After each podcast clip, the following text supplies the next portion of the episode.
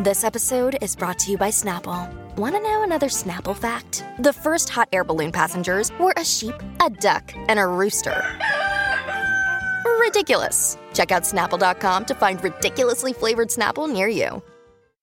Hello, everybody. This is Marshall Poe. I'm the editor of the New Books Network. NBN listeners like to read books and buy them. So we thought we'd tell you that right now, our friends at Princeton University Press are having a remarkable site wide sale. You can get 50% off books, including ebooks and audiobooks, with the code 50, F I F T Y, at checkout until May 31. You can save some real money on Princeton University Press books. I encourage you to go there and check it out. Welcome to the New Books Network.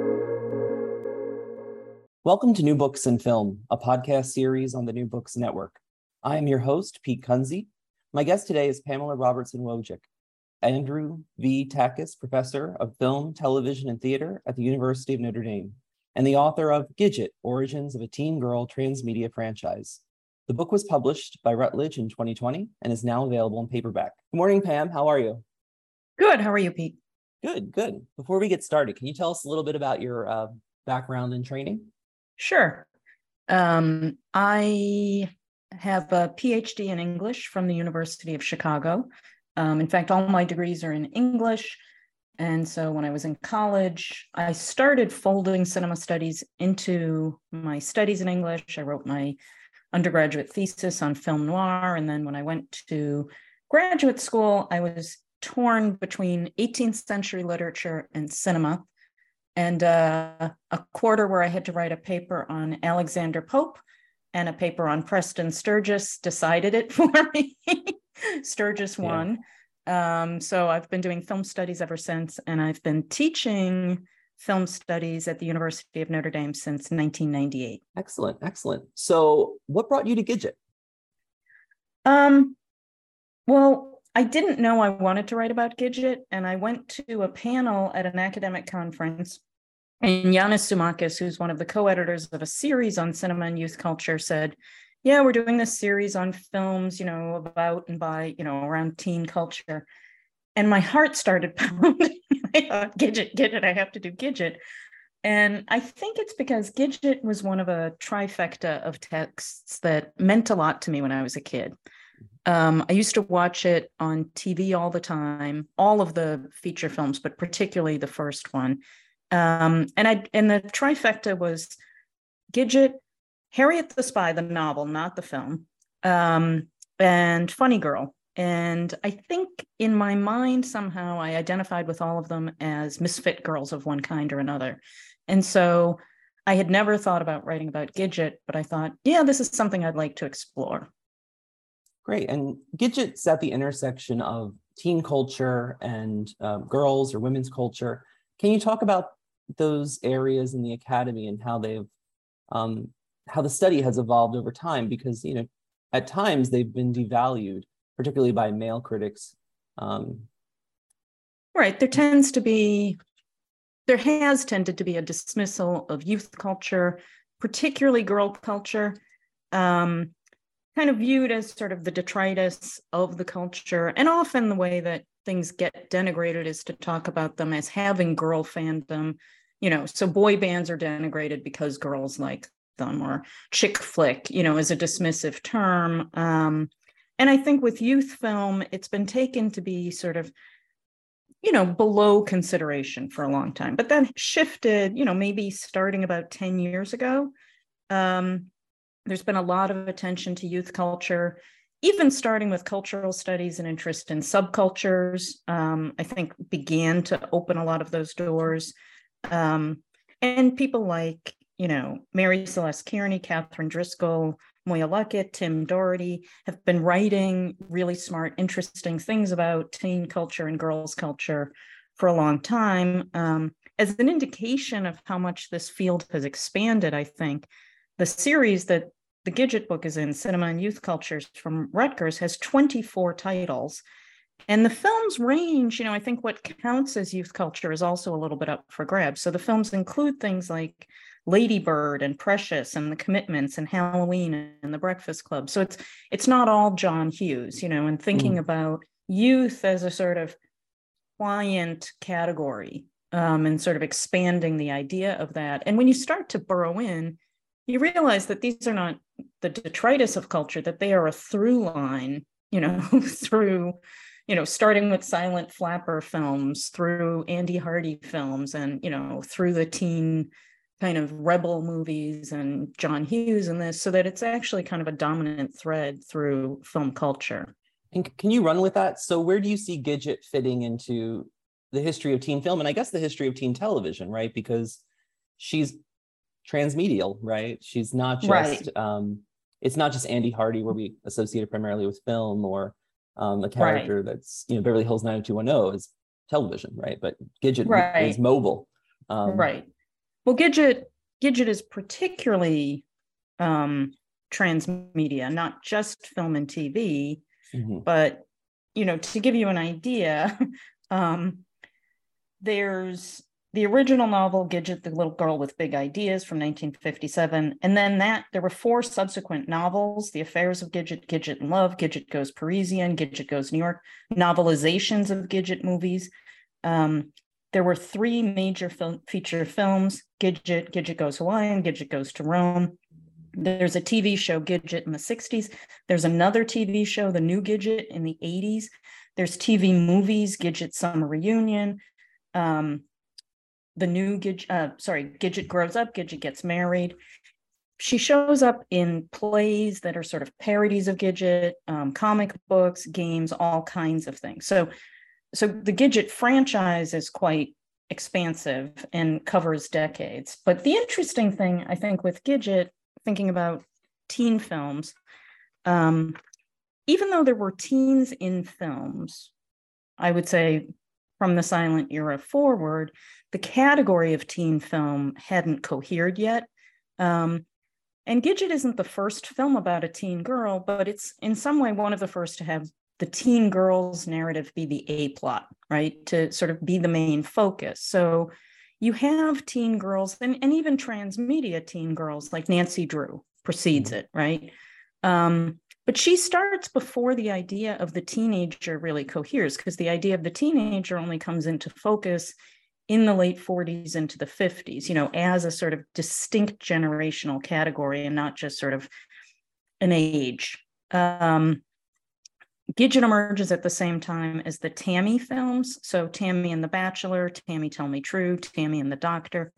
Tammy's very different from Gidget. Um, she's not an ordinary teenager. She's not meant to be hip or generationally distinct from her parents in any interesting way. She's a rural girl who, you know, meets urban folks and teaches them you know that her kind of homespun knowledge is superior to their book learning right so she's not really a modern teen she's she's always out of time um, mary kearney mary celeste kearney has talked about a date with judy and meet corliss archer which started you know there were stories and radio plays and movies um, so they're a little bit closer to gidget but they don't get past the bobby soxer um, as their model of teendom so Gidget is a really key film for a kind of modern middle class teendom.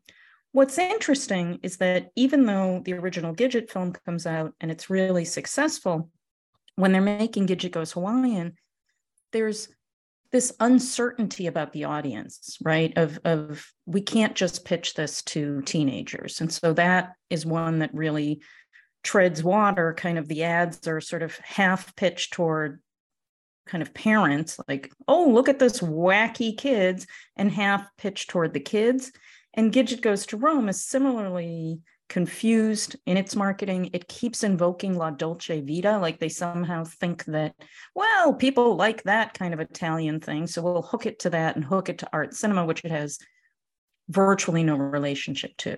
Um, so that the, the category is still very uncertain and the idea that you would have you know a clear audience and this is this is before the rating system goes into place so all films are general audience um, so there isn't a real trust that there is a teen audience even as they're making these films but gidget is kind of at that turning point when you're starting to have more of an idea of the teen audience and then with tv you get a similar thing gidget gets on tv in 1965 and there's a whole bunch of TV shows right in this cluster of years that are about teen girls. Um, there's Too Young to Go Steady, Peck's Bad Girl, Margie, Fair Exchange, Karen. Tammy is a TV show.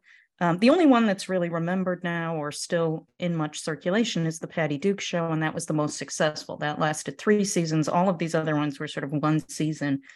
Um, but again, the question of audience. So when Gidget came on initially, they thought that the audience would be sort of young marrieds. So they were, the advertising was tied to cars and sort of hip, sexy cars that they thought those people would want. Um, but at the same time, they were putting out board games and comic books aimed at very young kids. And it's unclear, you know, exactly who was watching this. Um, you know, there have been claims that, you know, the father controlled the remote control. And so that's why Gidget didn't last more than a season. But it clearly had an audience. Um, and then the audience grew once it went into syndication. Um, but there wasn't yet a really distinct category of teen TV. Again, because you know, if you have three to four stations, if you count the UHF, there isn't a way to sort of channel things toward a teen audience in the way that you get once you have cable, right? And you can have kind of Nickelodeon pitching to a kind of teen block. Um, but they were trying with the TV. They had sort of dance shows and you know American Bandstand and Shindig and these other shows that were aimed at teams and they were trying to create a kind of coherent block, but it shifted very quickly. That's a great overview of uh, the Gidget franchise. And as you were talking, I was thinking about generations of Gidget. I was thinking about audiences of Gidget. I was thinking of spaces where one could find Gidget, right? Whether mm-hmm. it's um, print or um, television or film. Can you tell us how do you research this? Um, where do you start and where did your research take you? Yeah. Um, well, when I started writing the book, the series is supposed to be you just write about a film and you talk a little bit about the origin of the film, which, you know, is usually production history. You sort of analyze the film and then you give a sense of its afterlife. As I started doing that with Gidget, I was like, okay, well, I have to look at that original novel, which then led me to think about all of the other novels that are running alongside the release of these films, right? And then in thinking about the afterlife, you know, well, okay, you got the two feature films. Oh, well, then there's the TV show. And then the 80s TV show, which I had no idea even existed. You know, I don't know where I, I mean, I was probably in college and not interested in Gidget shows on TV. Um, so looking at these, you know, it, it became harder and harder to think, well, what's the Gidget text and what's the before and the after, right? Because they all kind of speak to each other and they vary a lot, um, sort of in the ways that the narrative shifts. And we can talk about that. But so researching it partly, you know, was sort of gathering these things and then looking into, you know, the production and reception history sort of for each one to think about how are they engaging with this larger universe? How are they thinking about their own fit? Right. Obviously, the first novel doesn't have to worry about that, but every text after that is in some way speaking to all the other texts and thinking about what shifts are being made, um, how to reframe it. So, you know, with the films, I spent time at the Margaret Herrick Library, which is the Academy's um, library in California, which was tremendously helpful because they have not only, you know, original draft scripts and final scripts, um, but they have a lot of the marketing material. They have a lot of the production notes.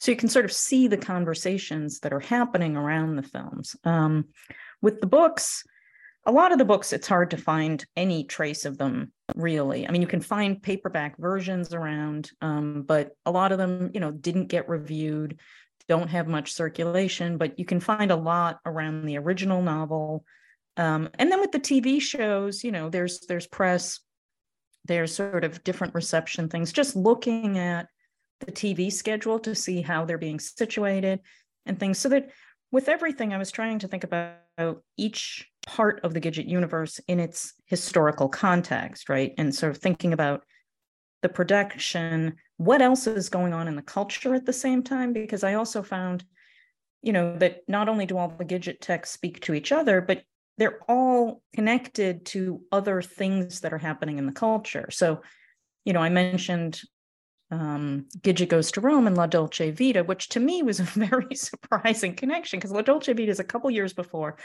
But there seemed to be an idea well, you know, there had been a lot of runaway productions in the 50s and 60s where Americans would be in Rome and you know, a lot of things that had become cliches, like, you know, visits to the Trevi Fountain and sort of different emphasis on fashion and things. And Gidget certainly plays into that, but the very specific connection to La Dolce Vita seemed to want to connect Gidget to a kind of decadent Rome um, and to in a way sex her up again with the confusion about audience. Um, so that that was a connection i wouldn't necessarily have thought about but it came through a lot of the press materials and the marketing.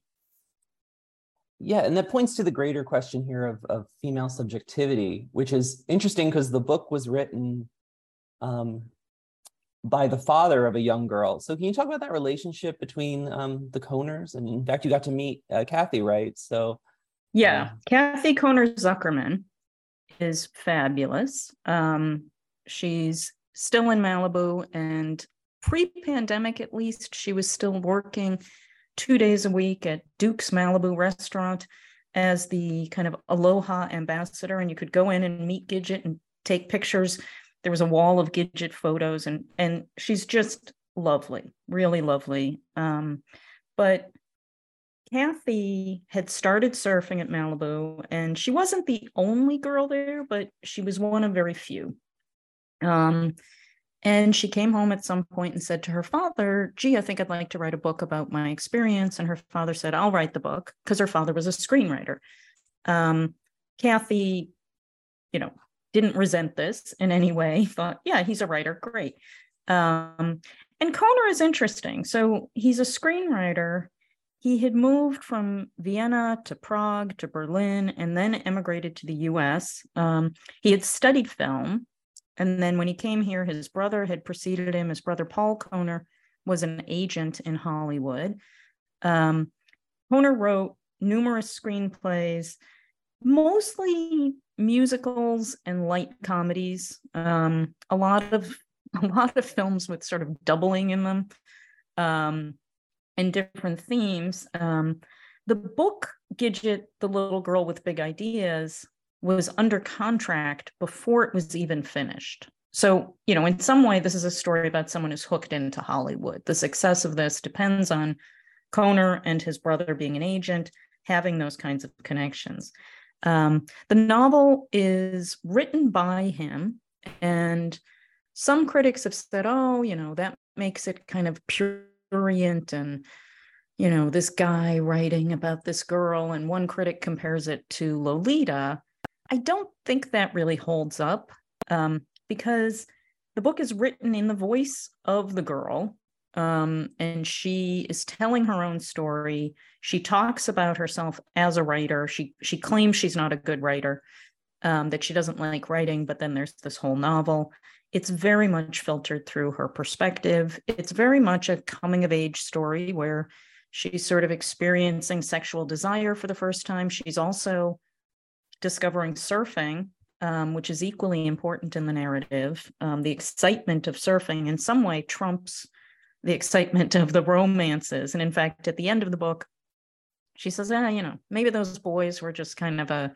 a dream or a fantasy, but surfing, that's my real love. And it ends with her surfing. Um, and so, yeah, it's interesting the way that it that it does work as a female narrative. And when when the original script is written, Kohner writes a screenplay that isn't in Gidget's voice. He writes a screenplay that starts with surfers ogling girls on the beach, and it's much more. It seems almost tilted toward a kind of exploitation pick. It's very different from his other screenplays. Um, it has a lot of slang and a lot of kind of talk about, you know, boobs and things. Um, and that's not the screenplay that gets made.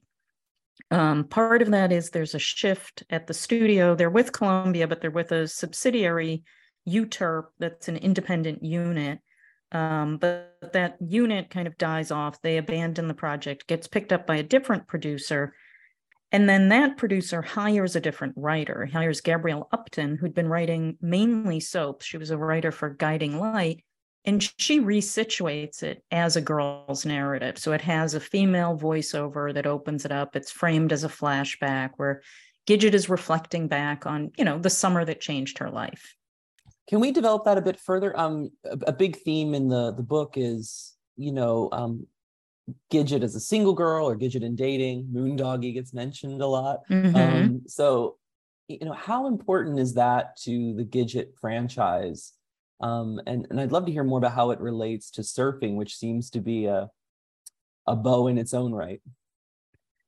Yeah, the coupling is very important. Um, and in fact, you know, one of the things that happens as Gidget progresses through um, different iterations is the casting of Gidget keeps changing right? So Sandra Dee is in the original film. Deborah Walley comes in for Gidget Goes Hawaiian because Sandra Dee goes over and does the Tammy franchise. She replaces Debbie Reynolds. So there's this sort of weird movement between these things.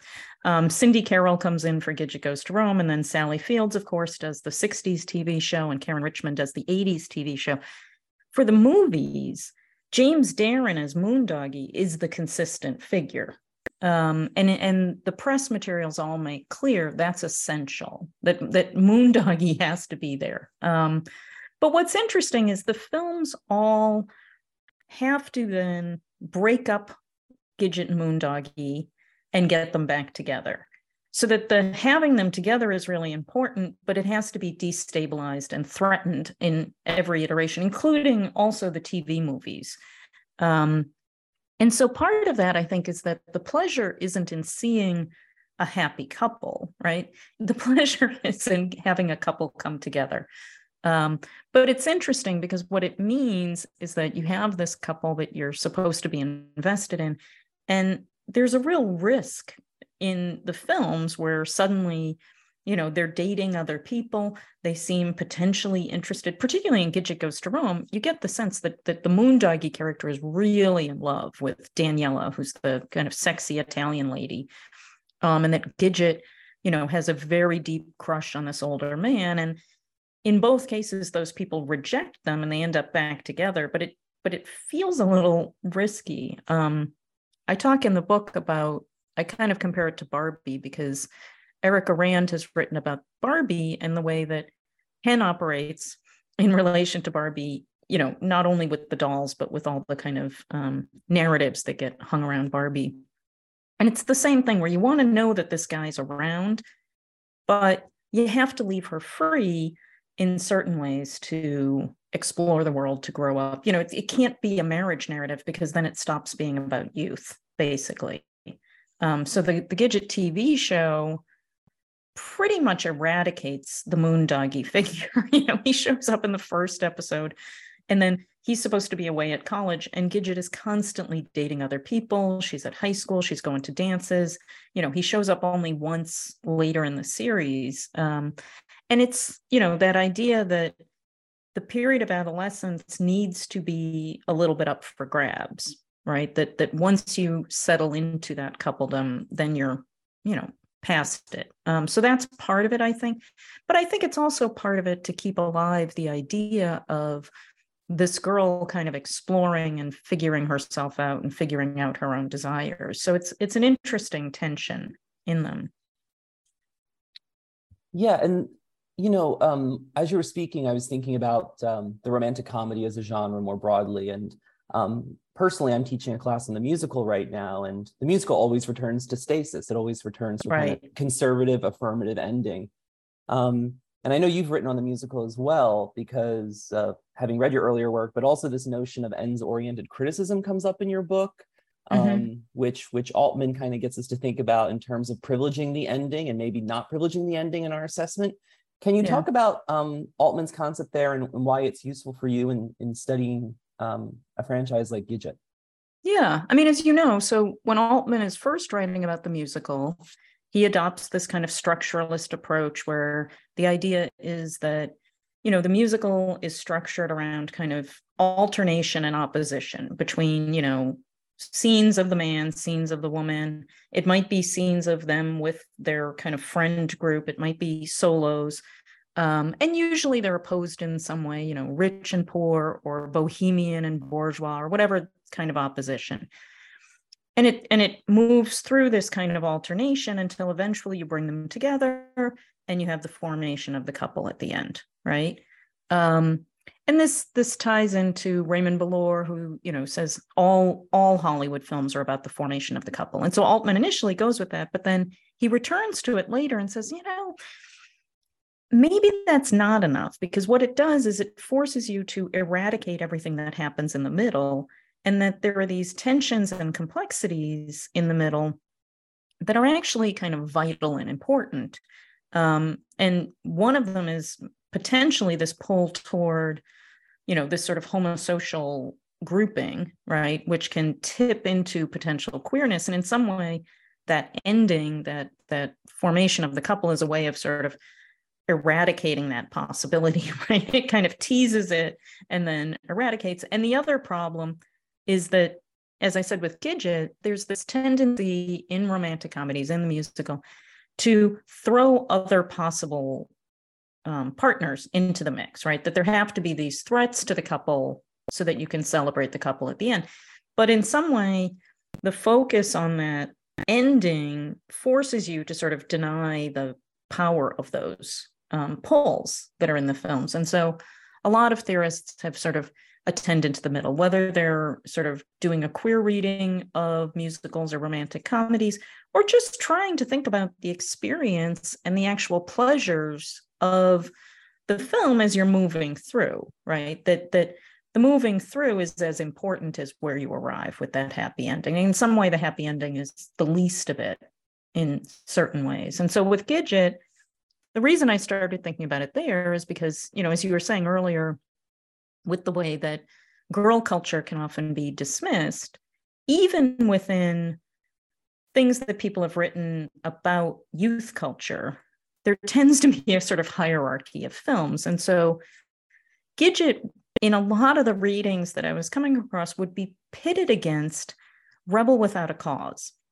And that was sort of modeled as sort of authenticity and, you know, masculine juvenile delinquency and to some degree female sexual delinquency, although they tend to ignore the Natalie Wood character a bit.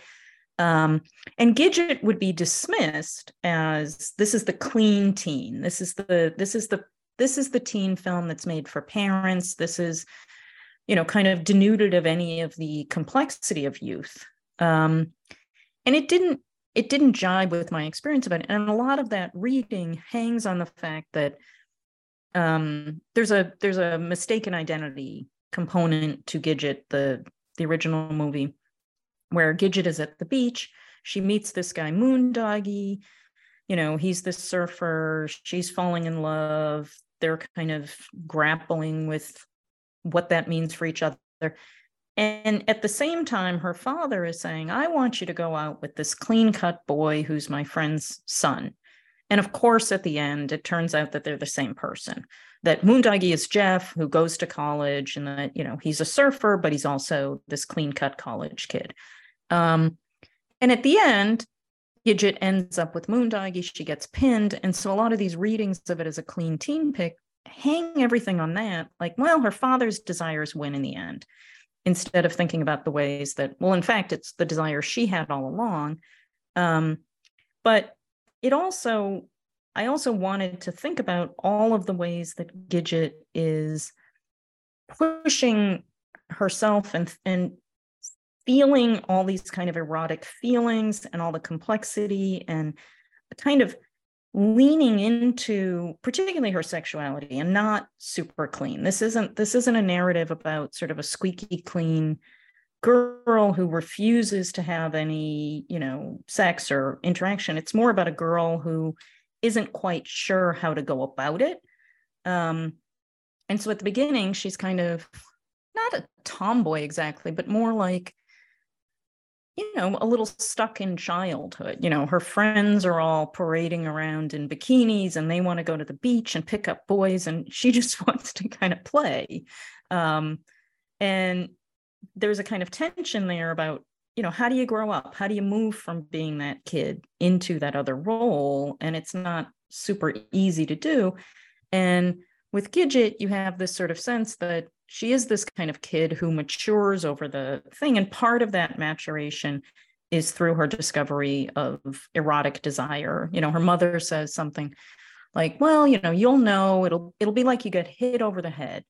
And of course she literally gets hit on the head and you know moondoggie has to rescue her not once but twice. She gets caught in kelp and you know kind of discovers these feelings in herself and and even at some point throws herself at the big kahuna who's the older kind of you know more um, entrenched surfer um, and gets rescued from that but it's not that this is this is a girl who is completely outside a lot of those feelings and those kind of ambivalences of youth. It's just that her trajectory eventually takes her to this coupling, which then gets undone and undone and undone. Um, and I think the surfing, you had asked about that. I think the surfing is really key because that is a countercultural act in the period for a girl to be searching, um, searching, surfing, um, is pretty rare. And when you read histories of surfing, they'll often talk about the character of Gidget as being this real turning point in popularizing the idea of surfing, kind of helping to mainstream it. Um, and it's it's a pretty interesting thing to be hanging out on the beach with these figures who are themselves very bohemian. You know, they're kind of opting out of work um, and kind of the march toward breadwinning and things. So, you know, and part of part of how they talk about Gidget is that she tames Kahuna because he eventually goes back into work. Um, but in some way, again, that that ability to hang out and sort of explore that other side, I think, is really important, and why the middle seems to me to matter as much, if not more, than the end. I'm curious if you could talk about um, you know, I'm thinking about surfing, right? And mm-hmm. you, know, mm-hmm. you have teenagers in in swimsuits, right? Teenagers who have hormones. Um, I mean, does this become a way where they can kind of innocently explore, you know, interacting with the opposite sex? You know, this mm-hmm. rising mm-hmm. desire. Do do you feel like surfing provides this kind of, um, you know, um, arena for the exploration of these developing feelings in a way that say uh, skiing might not mm-hmm. or or uh, well, it's interesting because in in the original book and in the original film, you know, because in those Gidget is the only girl, right? And her girlfriends have no interest in surfing. What they want to do is pose on the beach and sort of look attractive and attract the boys. And the surf culture is very masculine. Um, you know, and this gets played up in that initial draft script, um, but even in the other ones, you know, that it's this kind of homosocial world of men. Women are not welcome. Um, they have, you know, a luau where you bring women, but there's there's a real distinction, you know, that these are sort of sexualized women who are outside of the surfing culture, who they can date but can't incorporate into the surfing culture. So it doesn't have that vibe at that time. Um, and in some ways, Gidget's ability to penetrate it is because she's not perceived as much of a woman, right? The Gidget is supposed to be girl midget. And so she's diminutive, she's a girl, she's not a woman. And there's moments in the film that will pit her against, you know, much taller, bustier women who are sort of, you know, the real women. By the time of the TV show in the 60s, you know, they don't have Gidget surfing as much. I think they downplay a lot that aspect of it um, and make it much more about high school. Um, but they always show scenes, you know, in the opening and closing credits of surfing. And those are much closer, I think, to what you're talking about. But I think it's the difference between, you know, 1959 and 1965, because Gidget, not alone, but Gidget is part of a move to mainstreaming surfing. And you know, helps launch a series of surf films, surf music, um, beach beach movies, and things that are much closer to what you're talking about, where there's a kind of party sexy vibe to the surf culture where it is about kind of dancing on the beach and hanging out with kids in you know more attractive costumes than you might in some other venues. But i think with the original it really isn't that. And so there's a real shift in the culture and in the representation of surfing. And so since Gidget is a narrative about transitions, right? Physical, mm-hmm. emotional, psychological, it means the actress can't play the part for too long, especially if it goes on over several years and several iterations in different media. Can you talk about um, multiplicity, which comes up in your framing of mm-hmm. Gidget as a franchise, as well as the actresses who have played her, um, and how there may be variations among um, those performances and those um, presentations of Gidget in different moments? Yeah, the um the reason the actor for Gidget changes so frequently early on isn't about aging out, right? It's just it's a kind of career whack-a-mole of moving parts. Um, so Sandra Dee is cast in the original film, and she makes a lot of sense because she's been in a number of films at the time that have her playing these kind of restless teens struggling with their own sexuality. You know, the the kind of Grease version of her, you know, that she's just what is it, oozing with virginity. Um, again, isn't quite right because it's it's much more ambivalent and problematic in those films. So it makes sense for her in Gidget. Um, but I think this is a period when the expectation isn't automatically that there will be sequels. Um, so nobody's locking someone down. But because Tammy is starting at the same time as Gidget, and the second Tammy movie, Sandra Dee is cast in that. So she can't be in the second Gidget movie. So they hire Deborah Walley to come in. And the interesting thing is, each time they bring in a different actress, there's sort of this work to introduce her. So with Deborah Walley, particularly, you know, there's ads that are sort of about the new Gidget, and they have her, you know, these these kind of print and TV ads that have her. She's the new Gidget, and then she's on the phone with Moondoggie, um, and kind of being introduced and brought in. Um, but she has to assert her identification with Gidget, her similarity to Gidget, um, so that the the idea of the character becomes more important than the specificity of the actress, as long as you're Gidget enough, right? Um, so again, she does one movie and then they bring in a new one for Gidget Goes to Rome. They bring in Cindy Carol, and it's the same thing. You know, it's sort of here's the new Gidget, you know, and it's I I think now we're we're used to this model. You know, there's always a new Batman, there's always a new Spider-Man, right? That that kind of franchising um, is pretty typical, but I think it's relatively new and relatively different. But again, because we had, you know, a Nancy Drew who could change over time, um, it's not completely alien. Um, Sally Field comes in for the TV series. And, you know, again, each time they claim that there was a giant contest and that this girl made it through, you know, and each time it's sort of expanded you know well we looked at 50 girls we looked at 350 we looked at a thousand girls you know. But then the one that they get is sort of like well i think of myself as a gidget you know that's how i operate in the world and i i identify with her so much so that each of them kind of slides into it but they're very different actors they're physically different um, you know, the first three Gidgets are all blondes. Sally Field and Caryn Richman are both dark hair. Um, so there's even, you know, kind of changes in the conception of the character in that way.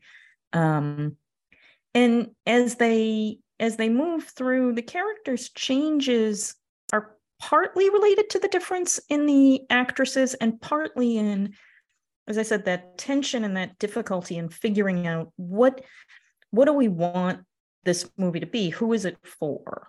Right. Um, I mean, the interesting thing is that each of them gets sutured to that first film. In the feature films, they'll have a flashback. So at the end of the first film, you know, Moondoggie asks Gidget if he can pin her before she, he goes off to college.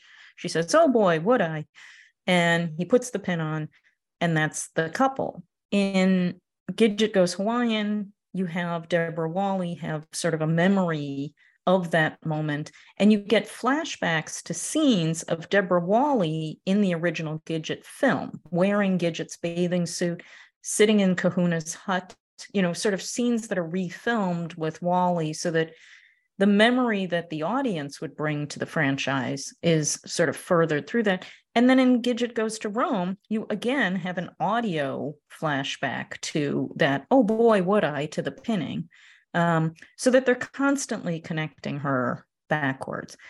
At the same time, all a lot of other things are shifting around um, so that the parents change across the feature films. And then when you get to the TV series, the most dramatic change, the TV series, the, the original 60s one, is really interesting because it sort of goes back to the book um, and adds a sister and a brother-in-law because in the book the the sister is married and the, the brother is the brother-in-law is a psychoanalyst. And at some point, the parents are worried that Gidget is having sex. So they sort of send the psychoanalyst after her to kind of explore. That character comes back in the TV show. He's now a grad student studying psychology. Um, but the most interesting thing is they kill the mother. So in the Gidget TV series, Gidget's relationship with her father suddenly becomes dominant. Um, Moondoggie is out at college and not really part of it. And that father daughter relationship, which starts to feel like a sort of practice for her to become a housewife. You know, it, it feels incredibly conservative compared to particularly the first film. That's fascinating. And um, it's interesting that you point to Batman, right? We always think of franchises in terms of these male characters, not in terms of uh, the girls and the women who populate right. their own franchises. I'm wondering, thinking about contemporary work on franchising and the multiplicity within the Gidget franchise, this is a bit of a false binary, but I'm still going to present it. Um, do you see that they're anticipating that people watching these subsequent iterations are familiar with the earlier one and are coming to this nostalgically? Or do you get a sense that they're anticipating a new audience and therefore they can kind of wipe the slate i'm thinking of the batmans right i mean obviously mm-hmm. the adam west batman and the michael keaton batman and um, the christian bale batman in some ways kind of wipe the slate a little bit um, right. and, and kind of anticipate perhaps a, a new audience but i'm i'm curious um, your your thoughts here about nostalgia or um, new demos coming into the franchise and yeah i think that with the feature films, there's definitely, excuse me, an assumption that you're familiar with the original and those flashbacks and reminders of the original are very important and the continuity of moondoggie through those also stitches them together despite the changes in actress. With the gidget tv show you have something that's you know not quite a complete reboot but not a sequel. You know, it sort of backs her up to um, the beginning, you know, of the year after the first summer with Moondoggie, right? So in that sense, it should be a sequel, which would be, you know, about the same time as Gidget Goes Hawaiian, but where the feature films are very much about the summer, about this sort of transitional period of exploration and travel and, you know, discovering surfing and things the TV show is much more situated in the school and the home. Um, it's much more conventional teen thing. So, in some way, it invites people in who may not know the series, right? Who just understand, okay, teen girl. And a lot of the specificity of Gidget, um, you know, she's supposed to be a little bit nerdy and brainy and a surfer and as I say, she goes to the beach in the TV show. You know, you, you, see her sitting on the beach. You never really see her surfing very much at all, um, or even talking about surfing. Um, she's much more kind of just a regular gal. And so I think in that way, the TV series does somewhat wipe the slate, particularly because they kill the mother, right? Um, and it situates it amidst not only all those other teen girl shows that I mentioned, but the wealth of shows about single dads in the period, um, which there's a sort of insane emphasis on those kinds of things. Um, to the degree that Betty Friedan wrote an article for TV Guide where you know, she was saying, well, you know, when women are on TV, they're just reduced to nothing and they just seem to be eradicating them altogether and focusing on these fathers. And I think Gidget really fits into that trend. So, again, because each of these sort of is speaking to things from its own context, I think that show operates more on its own than the sequels to the feature film do. And it's interesting when I was working on this, when I would say to people, I'm writing about Gidget, a very large percentage would come back and say, oh, Sally Field. You know, that's the Gidget they knew. And I think that's because that Gidget, despite only having the one season, was in syndication for a long time. And so a lot of people my age may or may not have seen the original film, but definitely saw that TV show. And that TV show spoke to them. And that was sort of their Gidget, right? And they remember Gidget. They remember Gidget's best friend, LaRue, who's kind of the vaguely queer, horse focused friend. Um, virtually no one I know was aware of the new Gidget TV show in the 80s. And that that is very much a nostalgia machine because what they do there is they finally do have Gidget and Moondoggie married but they're taking care of Gidget's niece, who has a best friend who's just like LaRue, um, and who gets into, you know, Gidget like adventures so that everything pushes down to this younger generation, but with a framing narration of Gidget now as an adult, you know, a real estate agent, um, reflecting on what's happening with her niece. So it's pitched, I think, to an audience that's maybe older and maybe remembers Gidget, um, but I suppose you know could also have been of interest to younger audience that might have identified with. But it doesn't seem. And the books are interesting because the books mainly push Gidget into her twenties. Um, you know, when Gidget's in New York and this gets picked up in a TV movie, she's working at the UN right? And the TV movies are pretty fascinating because that's also a new form. You know, if teen movies and teen TV are new, the movie of the week, you know, is very new, that kind of TV model. And Gidget is one of the first. Um, and the the Gidget grows up one is really interesting because Gidget moves to New York. She gets a job at the UN as a tour guide. She moves into an apartment with other gals that is rented to them by Paul Lynde, who's playing an wow. obviously gay former child star. It's riddled with sort of camp references. So the apartment that he rents them has, you know, images of all these old Hollywood divas all over the walls. And he says, you can't change any of this.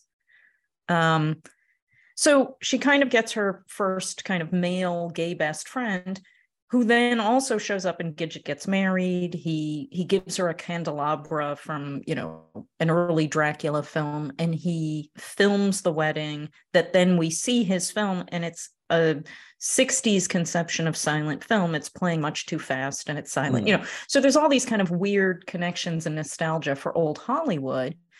At the same time, it's the first one where you clearly have Gidget have a sexual affair. She has an affair with the you know australian ambassador. And then you know moondoggie comes back. And that film has moondoggie in um, vietnam. He comes back. Wow. from i mean so it's kind of bonkers the way that it can it can move forward kind of topically um, and bring her to a level of sophistication that's more typical of a representation of a young woman in that period that doesn't really have all that much connection to Gidget or surfing. You know, her father does show up, but other than that, you know, it's just sort of a girl in the city.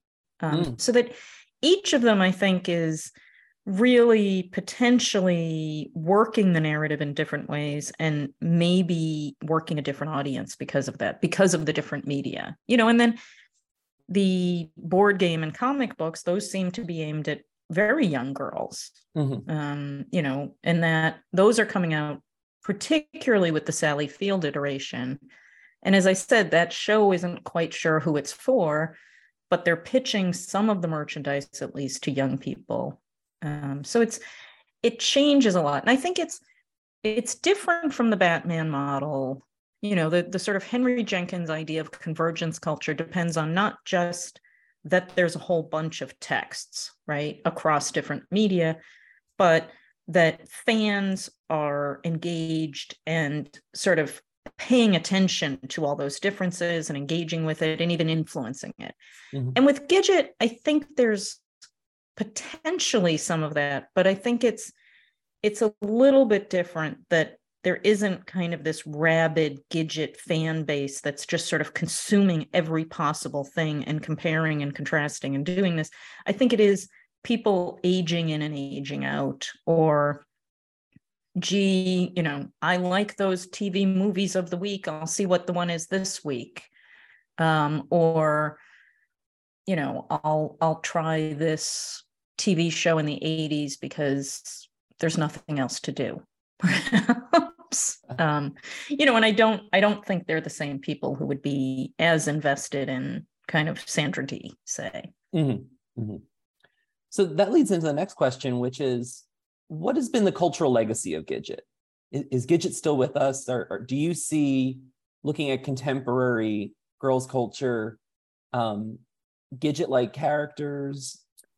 Yeah, I think that, you know, in the in being at the sort of early stages of teen film and teen TV, that Gidget, along with something like Patty Duke, um, carved the way, right?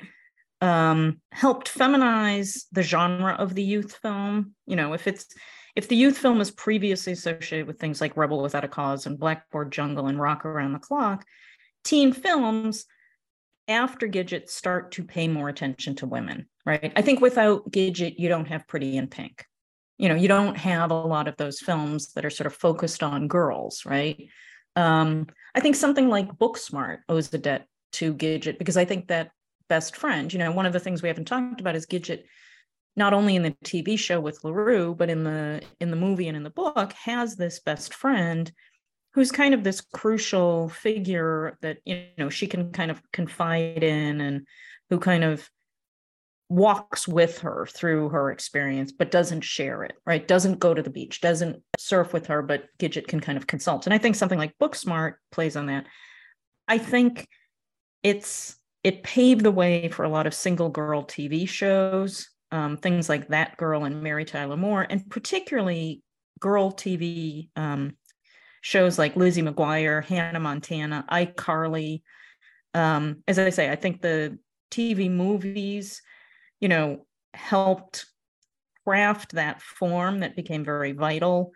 Um, and I think even something like the new Gidget, the 80s version, you know, that's about kind of creating an alternate family, right? Gidget and Moondoggie raising the niece. Um, and I think that you get that kind of alternate family structure and things like Full House or Family Matters or The Fresh Prince of Bel Air. So I think there's a lot of ways that Gidget was at the forefront. Um, and I and I mentioned, you know, beach films. Annette Funicello and Frankie Avalon films wouldn't necessarily happen without Gidget or in the same way. Um, so I think I think she radiates out in a lot of different directions, just as other texts created the context and the possibility for her coming forward. Yeah, and it's interesting to think too about like how she would situate a larger kind of fascination with teen culture in California, right? It seems so many teen narratives have us returning to California um, as the the ideal space for adolescence. Um, I'm curious. Yeah. If, yeah. Go ahead. Oh no, I was going to say, yeah. I mean, California is really important in the way that in that period it is becoming identified with teen culture, and so that a lot of that kind of, you know, Beach Boys and things that that become, even though, you know, very few people in America have that experience, but but we read it as the quintessential teenage experience, right? And so, in a way that, you know, Brooklyn never became. or something else. And and the idea of a kind of middle class teen culture um you know you think of something like you know the partridge family. When i was a kid growing up I was I thought it was incredibly exotic and fascinating that they would go hang out at the taco stand. You know, that seemed very California to me. Um, as long as well as, you know, things like Gidget with the beach. Yeah, absolutely, absolutely. So I, I have a bit of a big question here for you, which is mm-hmm. um, where do you see kind of future directions, maybe not only for Gidget research, but just for girls' media culture research? Um, you know, having spent this time working on this project. Yeah, I, I don't know that I'm doing any deeper dives, um, but I know that other people are. Um, there's a lot of work coming out about Patty Duke and teen TV. Um, there's a lot of energy and interest, particularly, I think, in expanding the scope of girls' studies to focus less on kind of white girls as sort of the center um, and to kind of decenter girl studies and really think about you know black girls and latinx girls and asian girls and how thinking about different communities or different kinds of intersections um, would complicate the idea of girls. I think there's been more attention to kind of queer girldom. Um, i think that the expansion beyond um, the genre of the teen film and toward conceptions of youth outside that genre. So I've recently been writing about um, early 1970s hitchhiking films, which are all about um, young women. And, you know, the category of youth keeps shifting as well. Um, and so these are these are films that you know don't get picked up as teen films, even though you know they're generally women who are about 18, um, who are on the road, um, sexually promiscuous, hitchhiking, um, and and in genres that are closer to exploitation than what we think of as teen film, but that we're showing in drive-ins labeled, you know, for the youth. Um, but again, that that conception is fuzzy, um, and so I think expanding what we're willing to consider youth films seems to me where a lot of the work is heading. Is sort of figuring out, well, you know, youth is kind of pliant, and there's lots of, I mean, in some way, a lot of the superhero films, right, are youth films, not just because they're aimed at a youth market, but because you know, Spider Man is a kid um, but we don't we don't tend to think of them in that way and i think that you know we can we can expand a lot how we think about youth if we if we don't assume that youth film means john hughes movies yeah it seems to be a very productive time for for youth film studies and for for girlhood studies in general i mean we just we could sit here and list numerous important contributions to the field mm-hmm. in the mm-hmm. last few years um, you mentioned it briefly, um, but can you tell us a little bit more about what you're working on now in terms of, of hitchhikers and um, yeah, cinematic representation? So I'm working on a book that's called Unhomed: Mobility and Placelessness in American Cinema, and I'm trying to think about different forms of being unhomed, homeless, unhoused, mobile, placeless um, and I'm thinking it through films. So I'm looking at cycles of films that seem to respond to a moral panic about different kinds of homeless or mobile figures. So the first chapter is about the figure of the tramp who dominates cinema. Um, and that's a relatively long cycle. I mean, from the beginning of cinema until 1945 or so, because um, there's these waves of panics about tramps. And tramps are you know one of the most popular characters in not just film but vaudeville comics you know again across numerous media memoirs um, all of these kinds of books and things.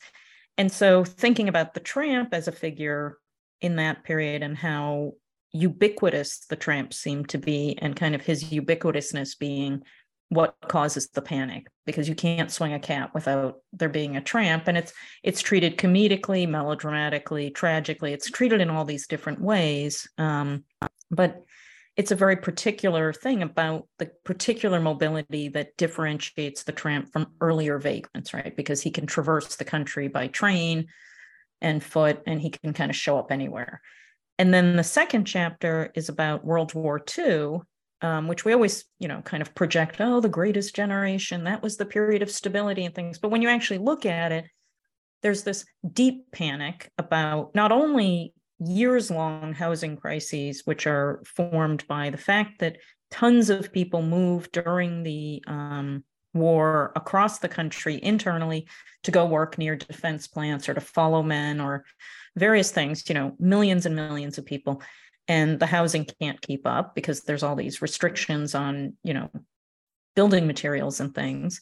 Um, but also there's this real panic about what are we going to do with these men when they come back you know it, it gets referred to as the veteran problem and so in that i'm looking at you know kind of comedies about the housing crisis but also these you know films that are really serious things about what it means to be rehomed what it means to come home after you've been out there and you've seen horrible things and you've had freedom and you've had different sexual mores and a lot of it you know the unsettling of that and how how men are being brought back and also you know how this impacts women um, and women losing a lot of the freedom that they gain when the men are away um, and then there's a chapter about hitchhikers which deals not only with those teen runaways um, but also looks at the hitchhiker in film noir who's much more a figure of menace um, because there was a you know, hitchhiking was a very accepted practice from the 20s. You know, kids hitchhike to school,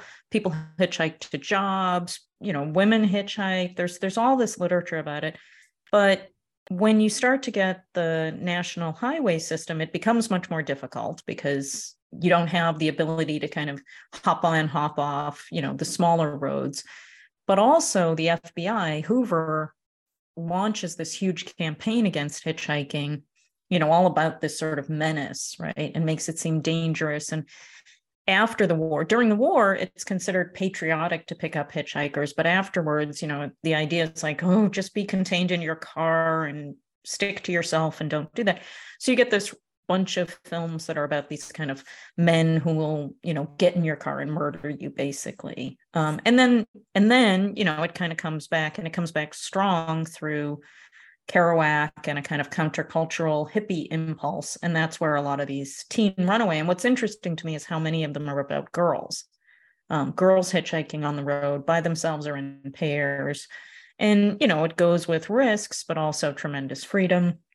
And then there, the chapter I'm writing now is about the 80s and the beginning of what we would think of as modern homelessness. Um, so street people and a changing demographic of the homeless, a new visibility as gentrification um, kind of gets rid of skid rows. So you don't have kind of an area in cities for transients.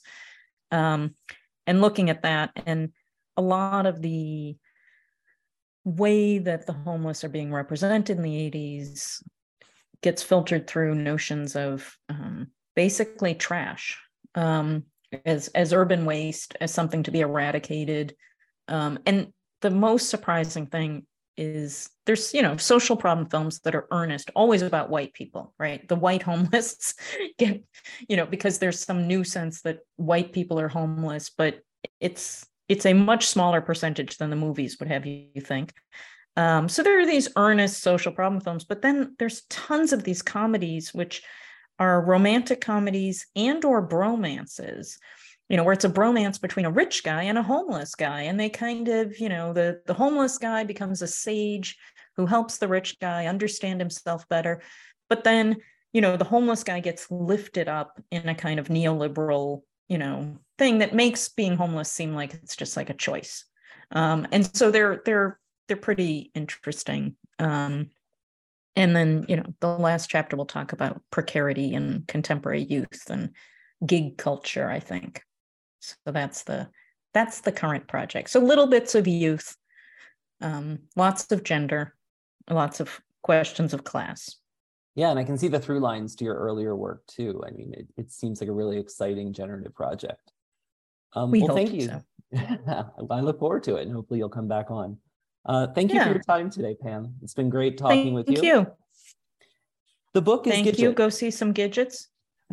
I, I, think you've made a strong case for revisiting Gidget here, and, and hopefully, uh, in addition to reading your book, folks will will track down the, the various uh, incarnations she's taken on over the years. The book is Gidget, Origins of a Teen Girl Transmedia Franchise, available now in paperback from Routledge and other online booksellers. This is Pete Kunze, and this has been New Books in Film on the New Books Network. Thank you for listening, and we hope you'll join us again next time.